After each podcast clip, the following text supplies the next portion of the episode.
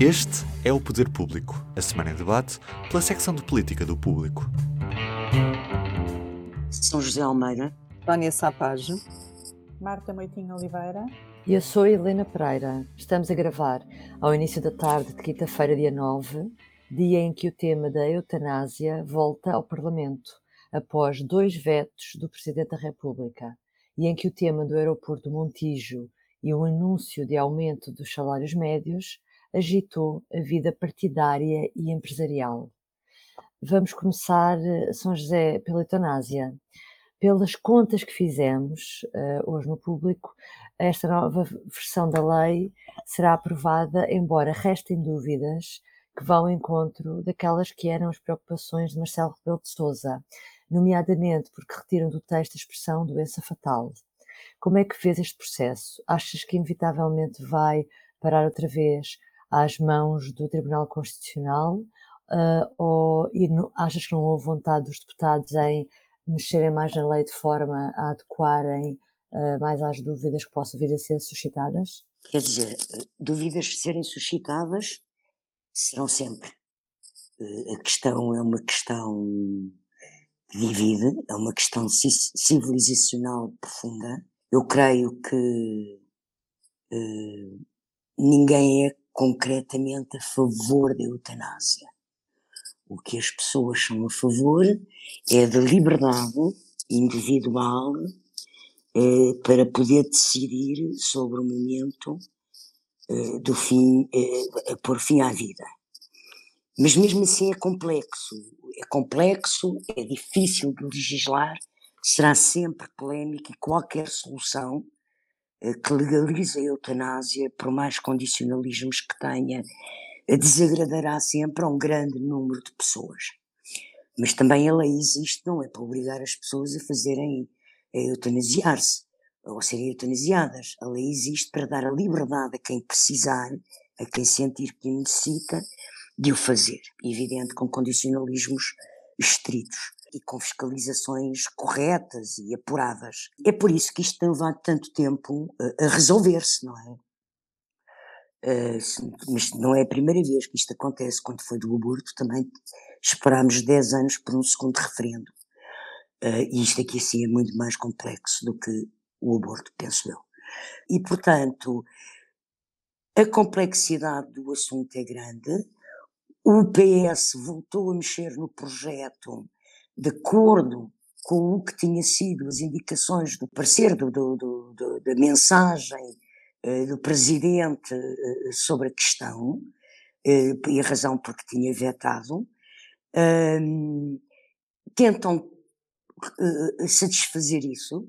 Eu admito que o Presidente da República, sendo o tema que é, que o envie ao Tribunal Constitucional. Que envie de novo. Sim. Envie de novo, penso que faz todo o sentido, mas penso que a prazo este assunto acabará por ser regulamentado.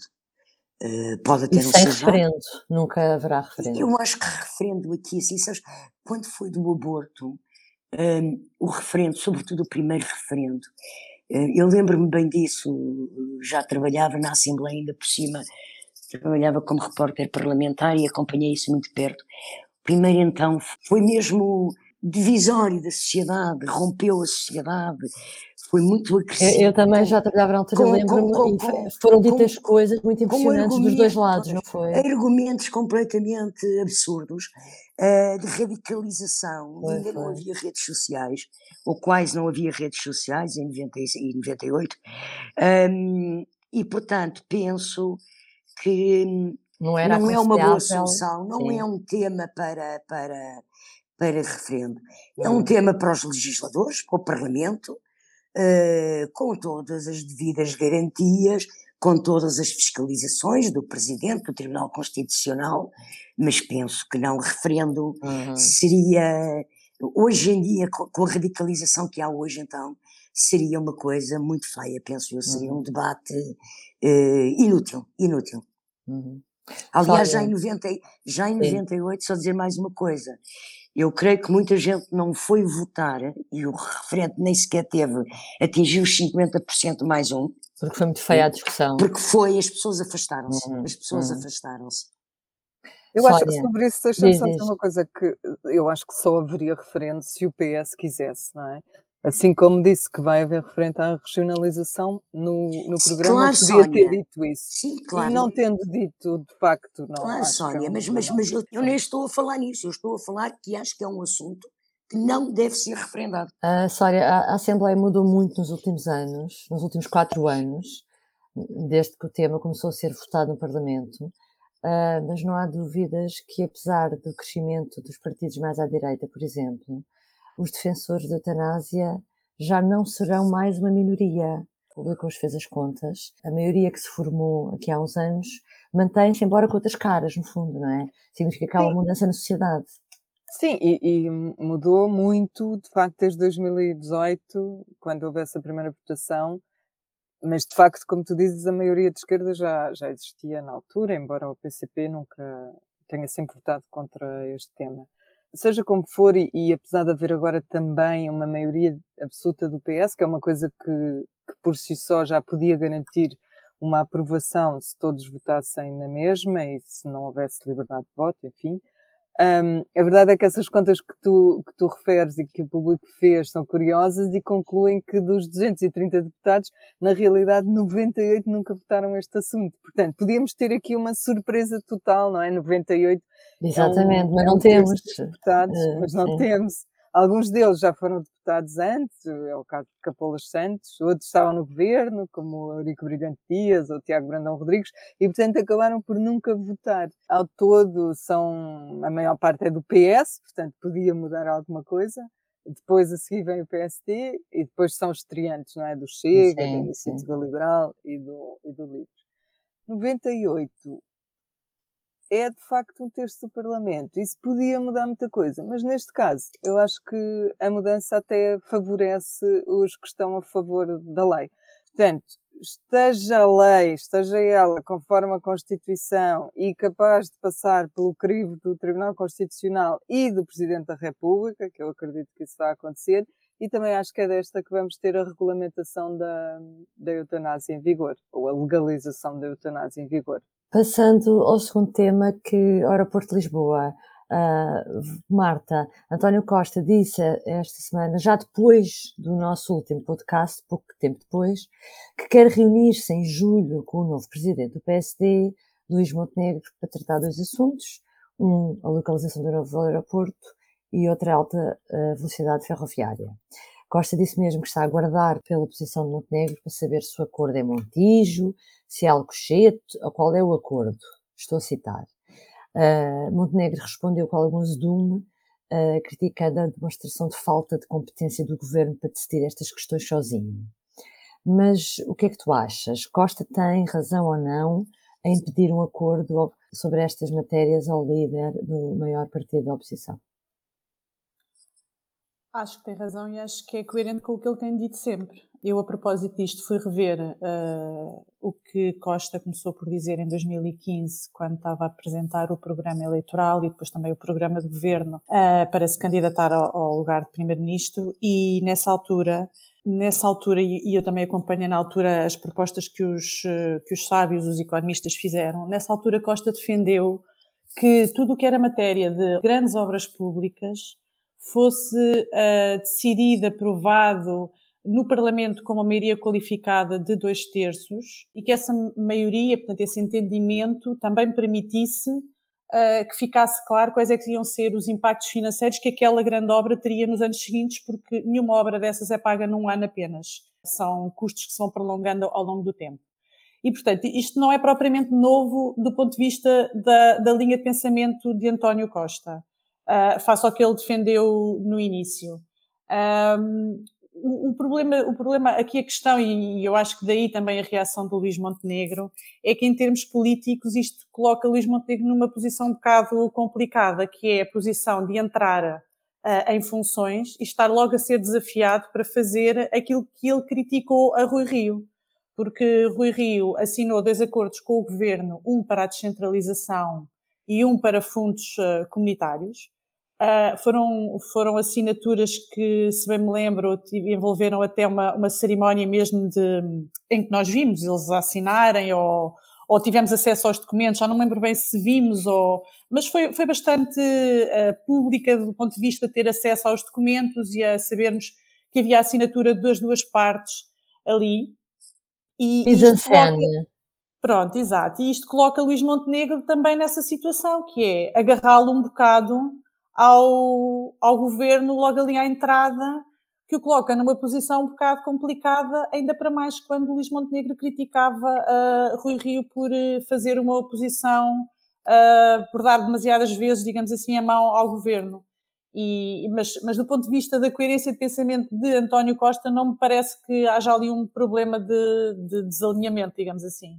São José, na entrevista ao Público hoje, a Ministra da Presidência, a Mariana Vieira da Silva, também vai falar do assunto, lançando um repto quase idêntico ao de Costa, que é: estamos disponíveis para aceitar aquela que for a solução com que o P S D esteja mais confortável para o novo aeroporto. Por que esta insistência, realmente? Já se percebeu que isto é uma prioridade? Eu não sei se é prioridade, eu não sei, não sei se o, o início da construção do novo aeroporto é uma, uma prioridade. Nem sei mesmo quando é que vai começar a construção do novo aeroporto. Um, mas eu percebo, eu percebo que, que Costa politicamente faça isto agora. Para já, porque é um dos tais temas, como é óbvio, tem que merecer um consenso alargado.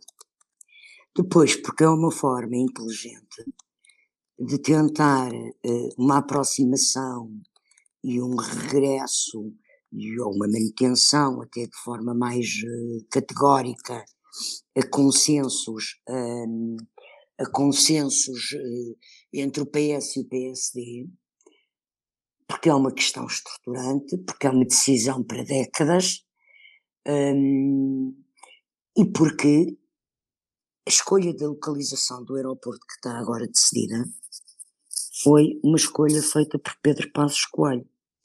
Portanto, muito dificilmente, penso eu, Luís Montenegro poderá discordar da escolha do Montijo, porque foi feita por uma direção do P S D, por um governo a que ele está profundamente associado, não era líder parlamentar. Penso que Costa está a querer mostrar consensos, mostrar que é um governo de algo que não é de maioria absoluta, que respeita aquilo que diz desde o início. Eu lembro-me que, lembro que há uma lei de que as obras públicas têm que ir, até acho que há uma comissão, lá como é que se chama, e há legislação que diz que tem que merecer o consenso de dois terços do Parlamento, uh, portanto tem que haver consensos alargados, e, e, e o Costa está a seguir o seu guião. Numa matéria que é muito difícil, Montenegro vir agora discordar da hipótese que está decidida. Porque a escolha, que Costa respeitou, dizendo precisamente que o assunto durava há décadas e, portanto, não podia arrastar-se mais, e mantinha a localização escolhida por Passos Coelho, embora a posição anterior do P S fosse outra, hum, eu creio que era Alcochete, hum, portanto, não vejo... Como é que não possa haver agora consenso nisto? Ficou muito irritado, não foi? A resposta do Montenegro foi muito estranha. Não, o Montenegro sentiu-se, se calhar, apanhado, não é? Quer dizer, numa realidade... Apanhado da curva. Apanhado numa situação em que vai ter que dizer que sim a Costa, porque ele vai agora dizer, não, não, não, não, eu afinal quero Alcochete. Não quero Beja. Não quero, não vamos voltar à OTA. Não, olha, é deixa-me acrescentar aqui uma coisa sobre este assunto, que é, uh, há umas declarações do Presidente da República em outubro ou novembro do ano passado, uh, em que diz uma coisa do género, seja qual, seja qual for o resultado das eleições, bem, tem que ser, devem ser de novembro, ou, ou pelo menos depois do chumbo do orçamento, não é? Uh, seja qual for o resultado das eleições, o, tem que haver um, cons, um consenso mínimo possível em relação a esta matéria. Ah, portanto, eu acho que depois, claro, claro, com claro, estas, claro. também com estas declarações de Marcelo a ajudar à festa, o, o, claro. o espaço de manobra de Luís Montenegro, ainda para mais, fica um bocadinho quase como primeira impressão. Luís Montenegro, o primeiro trabalho é este, é dar a mão ao governo, pronto.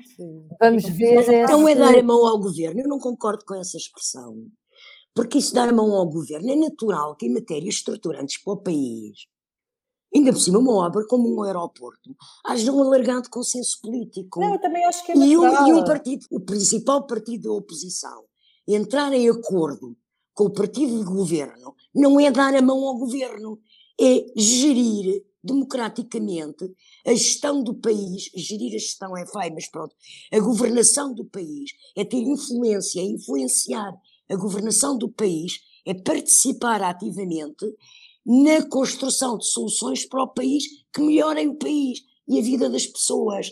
E essa coisa que eu acho que é, é, é, é assim uma coisinha, um bocado de, de politiquice, ficar, analisar a política pela politiquice, que ele está a dar a mão ao governo, ele está a fazer a obrigação dele como líder do segundo maior partido.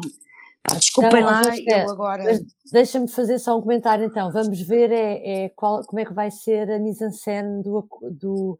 do encontro em julho, vai ser, ninguém vai dar por ele, nem, vai, um nem encontro, vai haver fotografias, oh, oh, vais ver, oh, oh, oh, vai ser oh, super Helena, discreto então. Oh, oh Helena, toda a política tem mise-en-scène, tem encenação, faz é, parte é politiquice, da política. É isso que não, não é politiquice, não, não, não. Vamos ver como é que o... Não, vamos ver como é que tanto o P S, como é que tanto o P S como o P S D gera a narrativa disso, vamos ver. Desculpem lá, qualquer análise política tem que ter em conta que a política tem um lado simbólico e a encenação dos momentos políticos faz parte das regras da política.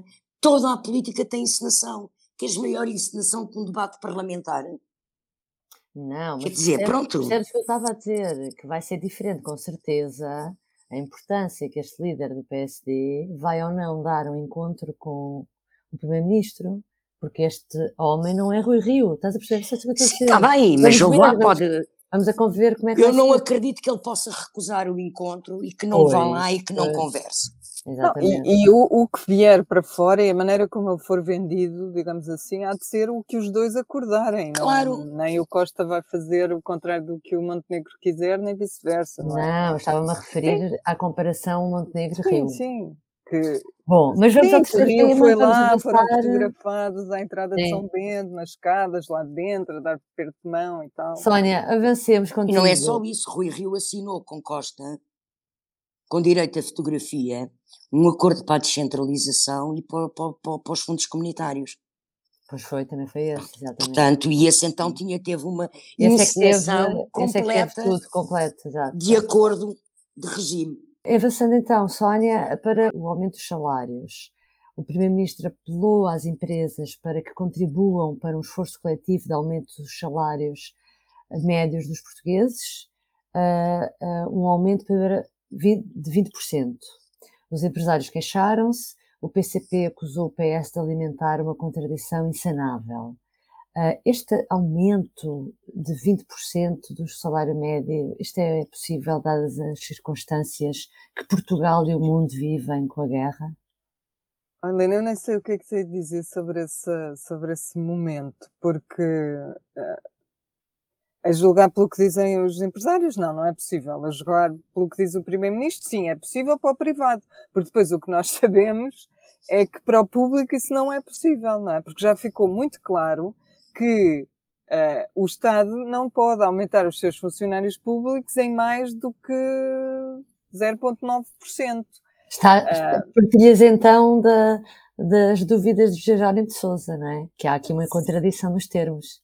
Sim, eu acho que pelo menos as razões pelas quais o Estado não pode aumentar os seus funcionários, de acordo com a inflação, que não é vinte por cento, é a mesma para os privados, ou pelo menos para alguns, porque depois, lá está, há, haverá empresas que durante o tempo da guerra ou da pandemia cresceram muitíssimo, nós sabemos disso, não é? Nós sabemos que houve hospitais privados com lucros, nós sabemos que houve laboratórios com, com lucros que nunca antes tinham tido, portanto há de haver empresas que até conseguiam responder a isso. Os bancos também. Os bancos, e era excelente de facto que as empresas pudessem responder ao repto do, do Primeiro-Ministro. Eu ficava super contente com um aumento de vinte por cento. Um, mas, se o, mas acho também que se o Estado não der algum exemplo em tempo de crise, não vejo mesmo como é que isso possa acontecer. Uh, e, e é como digo, na função pública nem sequer estamos a falar de aumentos de vinte por cento, nunca falámos, estamos apenas a falar de cobrir a inflação, que há de ser, se calhar, de cinco por cento. Uh, o, o Ministro da Economia justificou aquilo, depois vários ministros vieram falar sobre o assunto, a do trabalho também, uh, o da Economia justificou a dizer que o Primeiro-Ministro tinha dado o sinal de que temos de ter salários competitivos. Um, ok, ele, ele não disse só isso, não é? Ele não disse temos de ter, ele foi muito mais concreto. Ele foi mais concreto, sim, sim. E temos de ter, é certo, mas isso... Os dois sabem que isso, os dois António Costa sabem que isso não vai acontecer por decreto.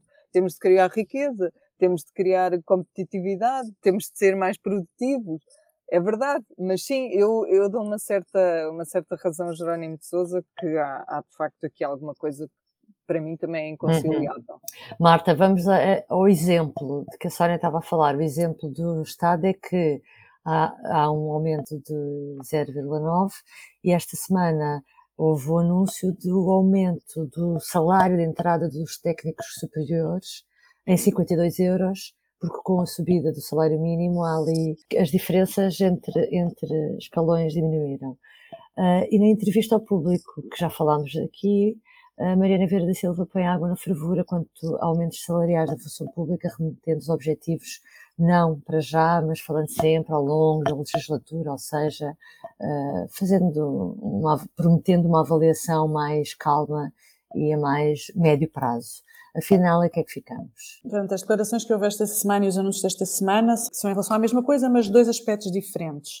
O que agora foi anunciado, já com valores objetivos, os tais cinquenta e dois euros é que referias, tem a ver com essa diferenciação entre os técnicos, os técnicos e os assistentes operacionais, e tem a ver com quem entra para a função pública com o doutoramento e também com, os, com a própria carreira dos, dos técnicos. Esses anúncios têm já valores atribuídos, foram feitos, mas também não temos a certeza exatamente quando é que eles entram em vigor. Não houve garantias da, do seu calendário de entrada em vigor. Depois há uma outra questão que é, nós vamos mexermos nas, portanto, na, na, no nível de entrada deste tipo de pessoas para a função pública, isso acaba por ter um efeito de arrastamento para, para o resto de toda a tabela, que é uma questão já muito mais estrutural e que é essa questão que, uh, que a ministra Mariana Vieira da Silva, na entrevista que nos deu, uh, sinalizou que não tem calendário para, para avançar, ou seja, é a intenção deles reorganizar as tabelas, porque o que é que acontece? Hoje em dia, existem funcionários na administração pública que têm apenas três níveis na sua tabela remuneratória, ou seja, toda a vida, toda uma vida de trabalho tem uma possibilidade de progressão curtíssima. Eles sabem que entram com um salário, imaginemos, de setecentos e cinco e saem, quando forem para a reforma, com um salário, imaginemos, oitocentos e tal euros. Progridem apenas três vezes. E é este tipo de reforma mais estrutural que tem que ser feita e que não tem calendário. E foram estas duas coisas que nós ficámos a perceber esta semana, que relativamente a estas questões assim imediatas já tem um, um, uma meta concreta, embora não se saiba exatamente quando é que entram em vigor. A outra parte, mais estrutural, pronto, vamos ver quando é que acontece durante a legislatura. E, e pronto, é, é isto ah. Em termos de função pública. Ficou assim um bocado, ficámos a saber que são, vão resolvendo um bocadinho os problemas que estão à frente para gerir no momento. Oh, Helena, deixa-me só dizer uma coisa em relação à entrevista da ministra, que nós já falámos aqui várias vezes e que, ela, que eu acho importante referir. Ela na entrevista foge muito, muitas vezes a, a comentar a questão de ser uma super-ministra. Diz que, que não, que já, já teve, tinha funções idênticas, que não valoriza isso, etcétera. Mas, de facto, a entrevista, e, e, e se nós a lermos toda, uh, ficamos com essa noção perfeita. A entrevista é a prova absoluta de que ela põe a mão, ou pode pôr a mão, assuntos, em é? tudo. É. Ela é. fala sobre a Fundação Berardo, ela fala sobre a mudança dos ministérios para a Caixa Geral de Depósitos, ela fala sobre o aeroporto do Montijo, sobre a lei de emergência sanitária, fala sobre Covid, fala sobre P R R. Fala, e fala, sobre, e fala, ah, com, poder de, fala, fala com poder de decisão. Exatamente. Com conhecimento de causa e com poder de decisão, sim, sim, e com, sim. E com, e com dados, não é? Ela, sim, ela sim. não responde como qualquer ministro podia responder, não. Como se fosse uma opinião, não é? Sim, ela responde e aquilo, é, à partida, nós sabemos que vai ser consequente. É muito importante. Só queria dizer isso, pronto. Uhum. Então vamos lá a mais opiniões, mas agora sobre o público e notório. São José. Ora, o meu público e notório hoje não tem nada a ver diretamente com política, então. e, é, e é extraordinariamente um número. O número cento e dezoito mil e novecentas pessoas pediram, este ano já, no primeiro trimestre do ano, pediram para ser excluídas de jogos e apostas online. Ó oh, São José, tinhas de dizer assim, cento e dezoito mil duzentos, não sei quanto... novecentos. Queres... novecentos. Pronto, isto são dados, isto, com... isto são dados do Serviço de Regulação e Inspeção de Jogos, portanto, até fazendo a ligação ao que disse agora a Sónia, isto é jogo online, é jogar no computador, não é nem rispadinhas, nem notarias, nem totobolas, nem euromilhões, nem nada disso. Eu acho que o fenómeno do jogo é, é, é um vício, mas que é um, é, é um problema em Portugal grave, provavelmente porque as pessoas são pobres e vivem na ilusão de que vão ganhar finalmente a sorte grande, não é? Um, mas penso que deveria haver um, uma, uma atenção uh, grande a este problema, porque o jogo online, então, eu acho que pode ser perigosíssimo. Porque enquanto a pessoa que vai jogar no totoló, na raspadinha, na sorte grátis, se não tiver dinheiro na carteira, não, não, não gasta, este jogo online funciona numa lógica de casino. Tanto quanto sei, nunca experimentei, tanto quanto sei, eles emprestam dinheiro, fazem créditos. Eu sei do caso de uma pessoa que teve que, inclusive, fazer um tratamento psiquiátrico ou com um psicólogo, psicólogo especialista em jogo, para ultrapassar o vício do jogo. Não é? Precisamente porque há casinos, esse nesse caso, não só online, provavelmente também fisicamente, mas a lógica do casino é que eles emprestam dinheiro. Uhum. E isto é, de facto, um problema uh, que eu penso... que devia ser, não sei como é que se resolve, não sei como é que se leva as pessoas a não caírem nisto, um, pronto, como não sei como é que se resolve que as pessoas não comecem a fumar ou não comecem a beber, um, e eu fumo e bebo, não jogo mas fumo e bebo, só jogo na lotaria do Natal. De facto, eu penso que isto é preocupante uh, para qualquer sociedade, e, e mais ou menos. Uhum. Só, e há uma outra Sónia. coisa, São José, que é o, o número de jovens entre os dezoito e os vinte e quatro anos Sim. que jogam é Sim, muito neste mesmo, no mesmo Sim. trimestre pediram adesão, a novos, fizeram novos registros em sites de jogo online, duzentos e quinze mil seiscentos e novos registros. Estão entre os vinte e cinco e os quarenta e quatro anos. É gente muito nova que se inscreve é. nestas coisas. Uhum. É isso. Sónia, qual é o teu? O meu não tem nada a ver com isto, não é tão sério, mas hum, eu gostava de conseguir calcular, e, e é isso o meu público notório, a pegada ecológica do governo e do Presidente da República e, do, e da oposição, já agora, uh, no dez de junho, que eu estive ui, a contar, ui, ui. e nós vamos ter gente em quinze países, incluindo Portugal. Vamos ter em Braga, em Londres, em Andorra... Em África do Sul... Em países, é Estados Unidos, é. Brasil, Argentina, Tóquio, Angola, São Tomé e Príncipe, Cabo Verde, África do Sul, Moçambique, é verdade, Luxemburgo, é França, Espanha, enfim, por aí adiante. Vamos ter, vamos ter gente espalhada, governantes e Rui Rio também, espalhados pelo mundo todo, e eu só gostava de conseguir calcular a pegada ecológica que custa ao planeta. Exatamente. Por fim, Marta... Olha, o meu tem a ver com este da Sónia. Eu acho que eles estão a gastar a pegada ecológica agora por conta do que vão poupar a seguir quando forem todos para dentro do edifício da que Caixa otimista. de Depósitos. Que otimista tu estás!